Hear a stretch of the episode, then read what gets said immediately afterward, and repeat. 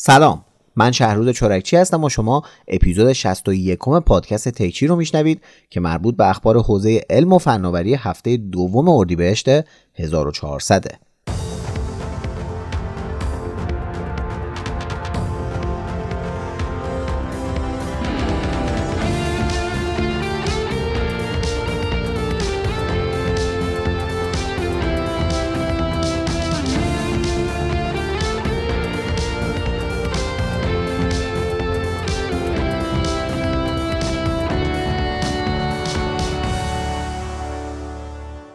تو هفته گذشته هم اتفاقای زیادی تو حوزه تکنولوژی افتاده که من تعدادیشون رو برای تکچه این هفته انتخاب کردم. پس بدون معطلی بریم سراغ پادکست خودمون یعنی تکچی.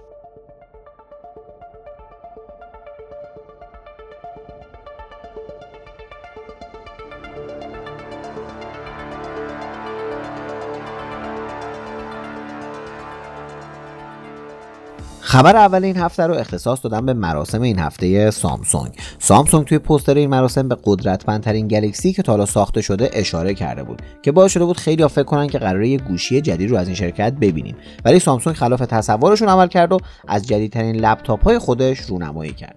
Galaxy Book Pro و Galaxy Book 360 توی دو سایز نمایشگر 13 و 15 اینچی از نوع Super AMOLED به بازار میان. که هر دوی این لپتاپ ها هم طراحی خیلی خوبی دارن. و عملا با نازکترین لپتاپ های این کلاس قیمتی طرفیم. سامسونگ توی هر دوی این لپتاپ ها از نسل 11هم پردازنده های اینتل و پردازنده گرافیکی اینتل Iris Xe استفاده کرده که برای قسمت پردازنده گرافیکی این دو دستگاه انتخاب انویدیا هم وجود داره. اما قسمت اصلی که این دو تا لپتاپ ها از هم دیگه متمایز می‌کنه نوع طراحی بدنشونه. جایی که Galaxy Book 360 همونطوری که از اسمش مشخصه قابلیت چرخیدن نمایشگر به صورت 360 درجه از روی لولاهاش رو داره. با این کار این لپتاپ تبدیل به تبلت میشه که صفحش لمسیه و از قلم S Pen هم پشتیبانی می‌کنه. قراره که مدل پایه Galaxy Book 360 با قیمت 1199 دلار و مدل پایه Galaxy Book Pro با قیمت 999 دلار راهی بازار شن. اما یه دونه لپتاپ دیگه هم سامسونگ معرفی کرد به اسم Galaxy Book Odyssey. که اگه بخوام براتون بگم باید بگم که طبق مشخصاتی که سامسونگ ازش منتشر کرده یه لپتاپ توی کلاس gaming ه که می‌تونه توی بازی های کامپیوتری سنگین با گرافیک بالا frame rate بالای 60 رو به gamer ها ارائه بده. این لپتاپ که از یه نمایشگر 15 و 6 دهم اینچی full LCD پردازنده اصلی نسل 11هم اینتل از نوع Core i5 یا Core i7 پردازنده گرافیکی Nvidia GeForce RTX 3050 8 یا 16 یا 32 گیگابایت رم حافظه داخلی 1 ترابایتی SSD با قابلیت ارتقا سنسور اثر انگشت ادغام شده با دکمه power و باتری 83 وات ساعتی ساخته شده. سامسونگ برای Galaxy Book Odyssey تو بخش پورتاش هم اصلا کمکاری نکرده با این لپتاپ به پورت HDMI سه تا پورت USB 3 و 2 دو تا پورت USB C پورت جک 3.5 میلیمتری صدا و درگاه کارت حافظه جانبی مجهز کرده. قراره که مدل پایه این لپتاپ با قیمت 1399 دلار به زودی به دست خریدارا برسه. اگه دقت کنید سامسونگ توی سالهای اخیر خیلی توی زمینه محصولات gaming داره سرمایه گذاری می‌کنه. اصلا بعید نیست با این روندی که داره جلو میره چند وقت دیگه کنسول بازی خودش رو هم راهی بازار کنه. سامسونگ دیگه همیشه یه چیزی داره که کاربرای بیشتری رو به سمت خودش بکشونه.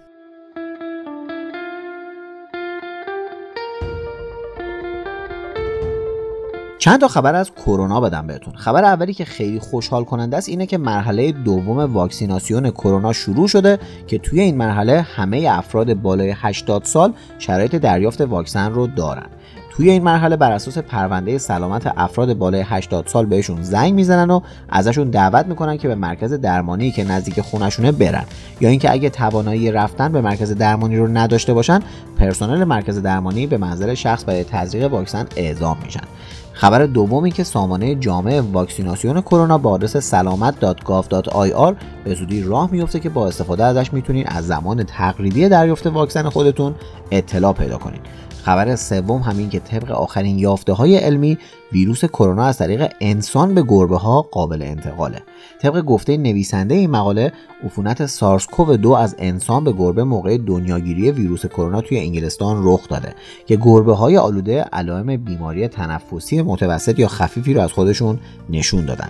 طبق مقاله منتشر شده تا به امروز هیچ یافته علمی از سرایت ویروس کرونا از حیوانات خونگی به انسان به دست نیومده و همونطوری که داریم همه جوره پدر حیوانات رو تو جهان در میاریم ویروس رو هم داریم بهشون میدیم.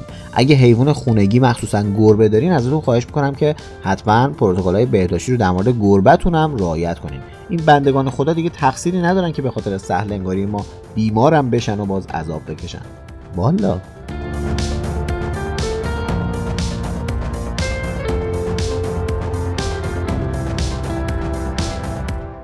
دو هفته قبل خبر برنده شدن شرکت اسپیس ایکس توی مناقصه پروژه آرتمیس که قراره توی اون فضانوردای ناسا از طریق فضاپیماهای اسپیس ایکس به سطح ماه برن و برگردن منتشر شد. اما طبق اخبار جدید منتشر شده این قرارداد هنوز قابلیت اجرا رو نداره.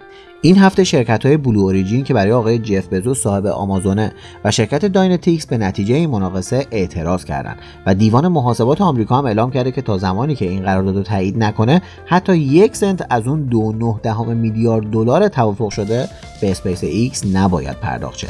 این شرکت ها اعتراضشون به این بوده که ظاهرا همه انتظار داشتن به خاطر بزرگی پروژه دو تا شرکت به عنوان برنده این مزایده اعلام بشن که توی آخرین لحظات ناسا عهد کرده و اسپیس ایکس رو برنده مزایده اعلام کرده. شرکت های بلو اوریجین و داینتیکس اعتقاد دارن که این کار ناسا فرستادن فضانوردها به ماه رو به تاخیر میندازه و ممکنه که اونها توی مسیر رسیدن به ماه با خطرهای مختلفی روبرو بشن. البته این کار ناسا به دو دلیل اصلا دور از انتظار نبود. دلیل اول اینکه ناسا برای این پروژه از کنگره آمریکا درخواست بودجه 3.3 میلیارد دلاری رو کرده بود که کنگره فقط با 850 میلیون دلارش موافقت کرد. و دلیل دومی که شرکت اسپیس ایکس سابقه خیلی خوبی توی فعالیت های فضایی داره و همین هفته فضانوردایی که 26 آبان سال قبل با موشک ساخته شده اسپیس ایکس و کپسول Crew Dragon به ایستگاه فضایی رفته بودن با موفقیت با همون کپسول به زمین برگشتن که همین موضوع نشون دهنده تسلط زیاد این شرکت روی فناوری های فضاییه. خلاصه که رقابت ثروتمندان اول و دوم دنیا یعنی آقای جف بزوس و ایلان ماسک تو فضا هم ادامه داره. تا اونجا هم از همین اول اولین نفر باشن و خدایی نکرده تو یه سیاره دیگه جایگاهشون از دست ندن.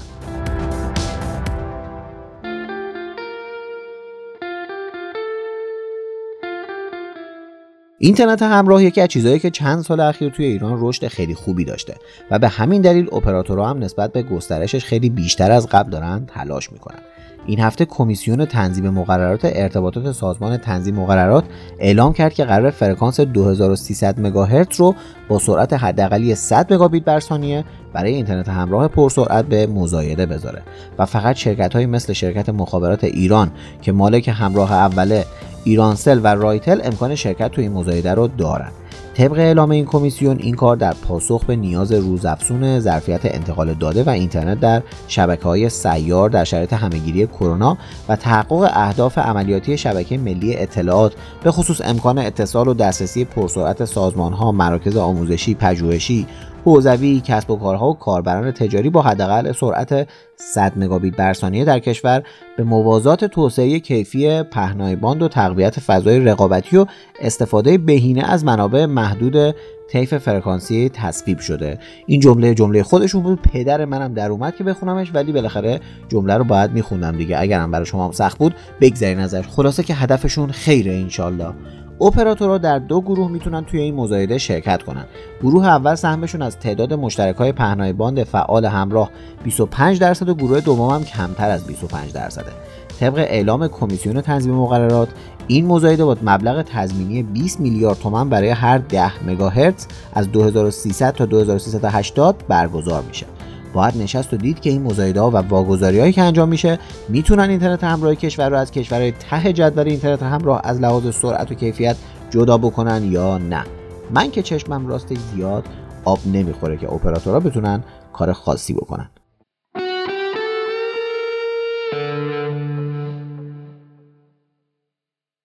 صحبت از اپراتورها شد. چند هفته پیش وصل شدن کاربرای اینترنت همراه به کلاب هاوس با اختلال مواجه شده بود. اون موقع وزارت ارتباطات اعلام کرد که هیچ حکمی مبنی بر فیلترینگ کلاب هاوس دریافت نکرده و این مشکل رو اپراتورها به وجود آوردن. بعد از این اعلامیه اپراتورها اعلام کردن که این مشکل رو حل می‌کنن اما متاسفانه این مشکل هنوز ادامه دار شده. به همین دلیل بعد از فرصت یک هفته‌ای وزارت ارتباطات برای رفع این مشکل با پیشنهاد وزیر ارتباطات و تصویب هیئت دولت همراه اول ایرانسل و مخابرات تا زمانی که این مشکل رو برطرف نکنن روزانه 50 میلیارد تومن جریمه میشن. این مصوبه سراسدای زیادی رو بین اپراتورها به وجود آورد و این روند اعتراضات تا جایی ادامه پیدا کرد که این هفته اعلام شدش که با شکایت ایرانسل این مصوبه به صورت موقت از سمت دیوان عدالت اداری متوقف شده و اپراتورها فعلا جریمه نمیشن. وقتی که وزیر ارتباطات دید که با این شکایت جلوی جریمه شدن اپراتورها گرفته شده و هنوزم اپراتورها این مشکلات رو برطرف نکردن تو کلاب هاوس اعلام کرد که کمیته رسیدگی به تخلف روز یکشنبه 12 اردیبهشت برای کاهش مدت پروانه اپراتورها تشکیل میشه و قراره که تو این کمیته رأی به لغو پروانه اپراتورها داده بشه. با این کار وزارت ارتباطات عملا از مدت فعالیت مدنی اپراتورها با دولت دو سال کم میشه تا شاید یک کم تنبیه بشن. حالا چرا این خبر رو گفتن؟ چون که اتفاقا همین هفته روبیکا از قابلیت اتاقهای گفتگوی صوتی خودش برای رقابت با کلاب هاوس رونمایی کرده. و این موضوع وقتی جالب میشه که بدونین قسمتی از سهام این super application مال همراه اوله. و این اپراتور هم مال شرکت مخابرات ایرانه. یعنی پشت این کار زنجیره از انحصار وجود داره. جدیدا تو کشور هر وقت که صحبت از اختلال توی فضای ارتباطی میشه تهش به یه انحصاری می‌رسیم. که یکی از اصلی ترین شرکت هایی که این کار رو به وجود میاره خود شرکت مخابرات ایرانه. نمونه انحصارش هم زیاد بوده تا الان که به عنوان کوچکترینش میشه به بحث اینترنت خونگی و انحصارش روی تکنولوژی فیبر نوری اشاره کرد. تو کشورهای دیگه با یه دهم این انحصار طلبی تا الان شرکت چند میلیارد دلار جریمه شده بود. ولی خب دیگه ایران دیگه چه میشه گفت؟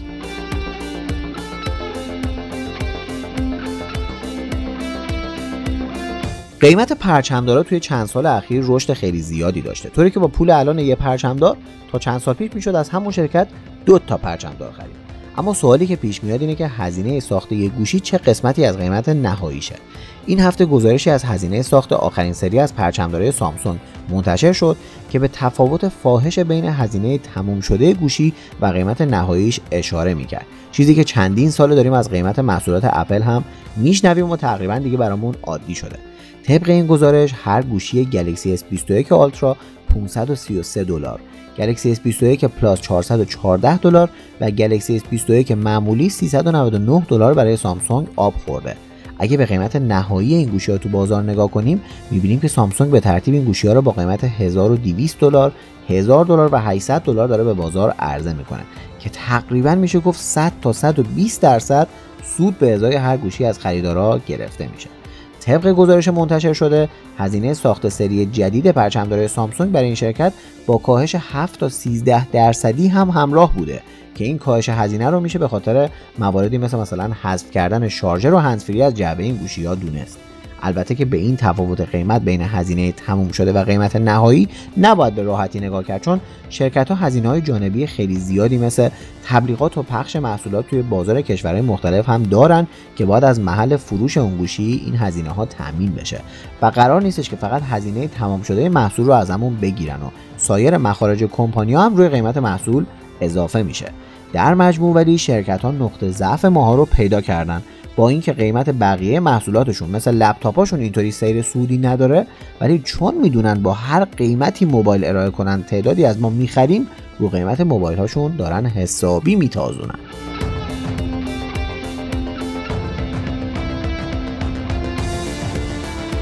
خبر دنیای گیم این هفته برای گوشی گیمرها خیلی خوشحال کننده است. شیائومی که سابقه طولانی توی عرضه گوشی با کیفیت خوب اما با قیمت رقابتی داره. این هفته از مدل gaming گوشی Redmi K40 رونمایی کرد که از مشخصات ظاهری خوبش میشه به وجود دکمه های مخصوص بازی کردن روی بدنه اشاره کرد. این گوشی از یه نمایشگر 6 و 67 اینچی AMOLED 120 هرتزی. chipset Dimensity 1200 6 یا 8 یا 12 گیگابایت رم. 128 یا 256 گیگابایت حافظه داخلی. دوربین سه‌گانه 64 8 و 2 مگاپیکسلی به همراه دوربین سلفی 16 مگاپیکسلی و باتری 5000 میلی آمپر ساعتی. مجهز به فناوری شارژر سریع 67 واتی درست شده. Redmi توی K چهل برای کنترل دمای سخت افزار از سیستم خنک کننده مجهز به گرافین، گرافیت و محفظه بخار استفاده کرده تا موقع بازی کردن گرمای ایجاد شده به خوبی منتقل بشه.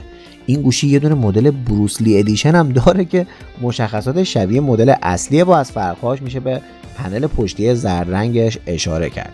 این گوشی قراره که فقط با قیمت 310 دلار برای نسخه استاندارد و 432 دلار برای نسخه بروسلی ادیشن راهی بازار شه.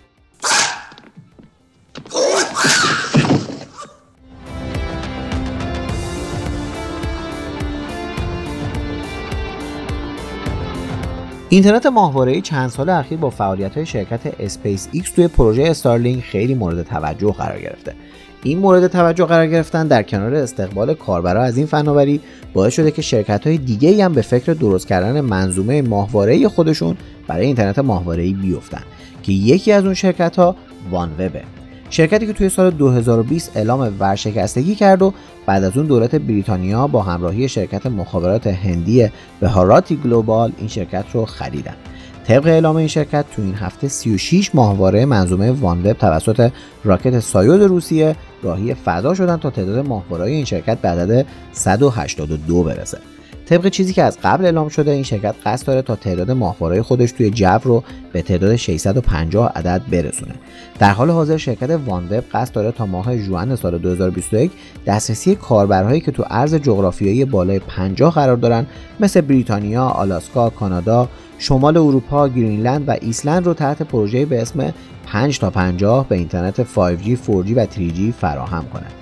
طبق چشمانداز وانوب با افزایش پوشش ماهواره این شرکت تعداد ارزهای جغرافیایی بیشتری تا سال 2022 تحت پوشش تو این پروژه قرار می‌گیرند.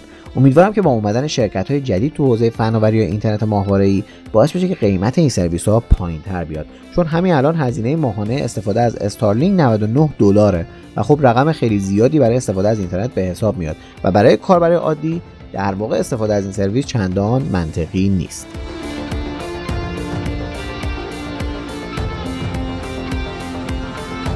سرویس های استریم موسیقی مدت زیادی نیست که معرفی شدن ولی تو همین زمان کم تونستن محبوبیت خوبی رو برای خودشون بین مردم عادی و هنرمندا دست و پا کنن. این هفته Spotify اعلام کرد که تعداد کاربرهایی که اشتراک premium این شرکت رو تهیه کردن از 158 میلیون نفر گذشته که همین تعداد کاربر برای Spotify سود 23 میلیون یورویی رو به همراه داشته. طبق گزارشی که Spotify منتشر کرده این شرکت تونسته به میزان 356 میلیون کاربر فعال ماهانه برسه که نشون دهنده میزان رشد 21 درصدی تعداد کاربرای این شرکت نسبت به مدت مشابه سال گذشته است.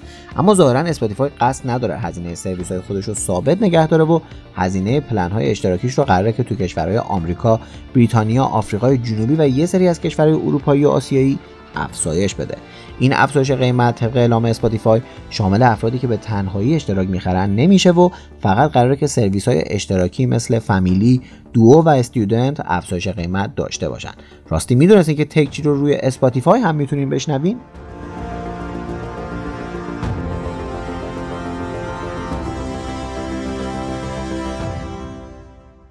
فیلترینگ تو ایران مقوله پیچیده و نمیشه مطمئن بود که همین الان که داریم از این سایت استفاده می‌کنیم فردا فیلتر میشه یا نه. این روند فیلترینگ خارج از قاعده ظاهرا صدای وزیر ارتباطات رو هم در آورده این هفته آقای آذری جهرومی توی یکی از room های Clubhouse اعلام کردن که برای نشون دادن روند غلط فیلترینگ توی ایران درخواست فیلتر سایت پیوند ها رو دادن که در کمال تعجب از پنج عضو این شورا چهار عضو رأی مثبت دادن و یه دستگاه هم اعلام کرد که این سایت اصلا قبلا فیلتر شده. برای کسایی که نمی‌دونن سایت پیوند ها چیه باید بگم که همون سایت است که وقتی می‌خواین برین توی سایتی که فیلتر شده براتون نشونش میدن. طبق گفته وزیر ارتباطات کمیته تعیین مصادیق مجرمانه باید هر 15 روز یک بار جلسه تشکیل بده که این کمیته تشکیل شده از 6 عضو از دولت و 6 نماینده از خارج از دولته. این کمیته سال 88 به این نتیجه رسید که باید برای مواردی که فساد یا مسائل غیر اخلاقی رو ترویج می‌کنن جلسه سریع هم تشکیل بشه که همین موضوع باعث شد که یه سری از دستگاه ها که دنبال فیلتر کردن شبکه های اجتماعی بودن از چنین موقعیتی استفاده کنند. این جلسات سریع به صورت آنلاین برگزار میشه که توی این جلسات پنج نفره دادستان کل کشور نیروی انتظامی سازمان تبلیغات وزارت ارشاد و وزارت اطلاعات حضور دارند با این کار وزیر فکر کنم که بشه یکم امیدوار بود که روند فیلترینگ شکل قانونی تر و معقول تری رو به خودش بگیره.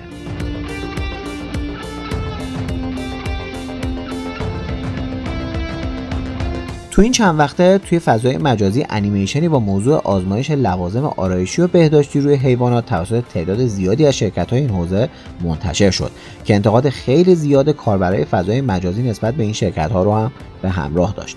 حالا این هفته اسنپ دکتر که یکی از زیر مجموعه های شرکت اسنپه به برنامه خودش گزینه رو تحت عنوان دوستدار حیوانات اضافه کرده که با استفاده از اون می‌تونید به محصولاتی که روی حیوانات تست نشدن دسترسی داشته باشین با انتخاب این گزینه شما به داروخانه اطلاع میدین که در صورت موجود بودن مدل دوستدار حیوان یک محصول اون رو برای شما بفرسته.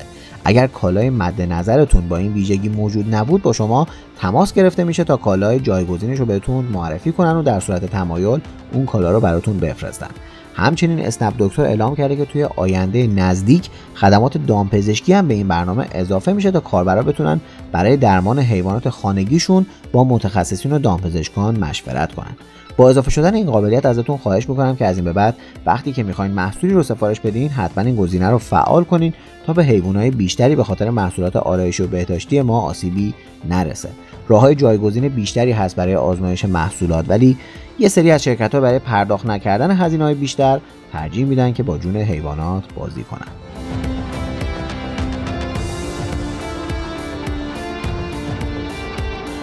خب این آخر کارم بریم سراغ چند تا خبر کوتاه. این هفته رگولاتوری اعلام کرد که تعداد مشترکین اینترنت ثابت مثل ADSL, FFTX, VDSL و TDLTE از مرز 10 میلیون نفر تو سال 99 گذشته و حالا به 10 میلیون و 600 هزار نفر رسیده.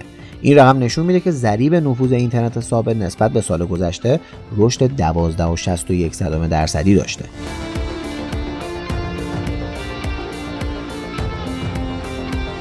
یکی از رسانه های معتبر ژاپنی که سابقه خوبی توی افشای اخبار حوزه تکنولوژی داره این هفته افشا کرد که تولید انبوه چیپ M2 Apple شروع شده. این روند رشد باید حداقل سه ماه طول بکشه تا اپل به تعداد چیپ های مورد نیاز خودش برای تولید MacBook های جدید برسه و تو همون تاریخ هم میشه انتظار داشت که نسل جدید MacBook های Pro جدید به خصوص مدل 16 اینچی رو ببینیم.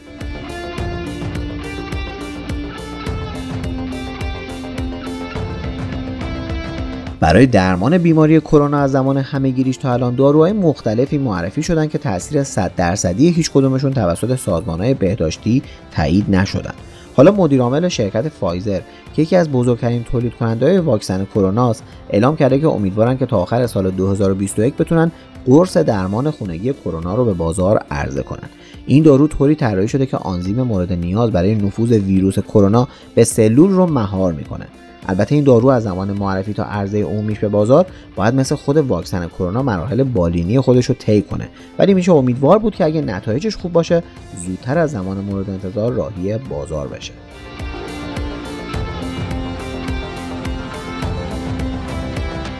بهار سال قبل بود که وزارت ارتباطات اعلام کرد که قصد داریم سالانه دو میلیون گوشی پایین رده و 400 هزار گوشی هوشمند رو برای نیاز بازار داخلی کشور تولید کنیم.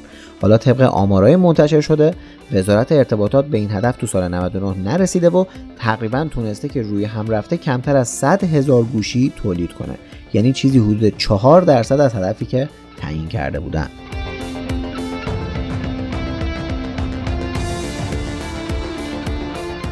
خبر آخرم این که اتحادیه فناوری مصرفی ایالات متحده اعلام کرد که با توجه به واکسیناسیون عمومی توی آمریکا و کاهش چشمگیر آمار مبتلایان به کرونا قراره که نمایشگاه CES 2020 به صورت حضوری و از تاریخ 15 تا 18 دی ماه 1400 برگزار شه.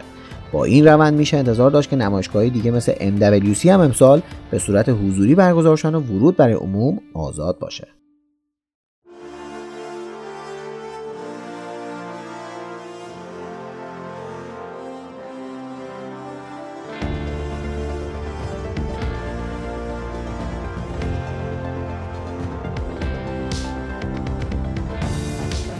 خب خب خب به پایان تکچی 61 رسیدیم. ممنونم از علیرضا محمدپور که توی تهیه متن پادکست به من حسابی کمک کرد و مختار رزجوی عزیز برای تدوین این قسمت از تکچی دیگه به خوبی هم می‌دونین که تکچی خودمون رو می‌تونین توی Castbox، Podbean، SoundCloud، Spotify، فیدیبو و شنوتو گوش بدین. و اگر هم گوشیتون آیفونه می‌تونین راحت برین رو توی Apple Podcast بشنوین.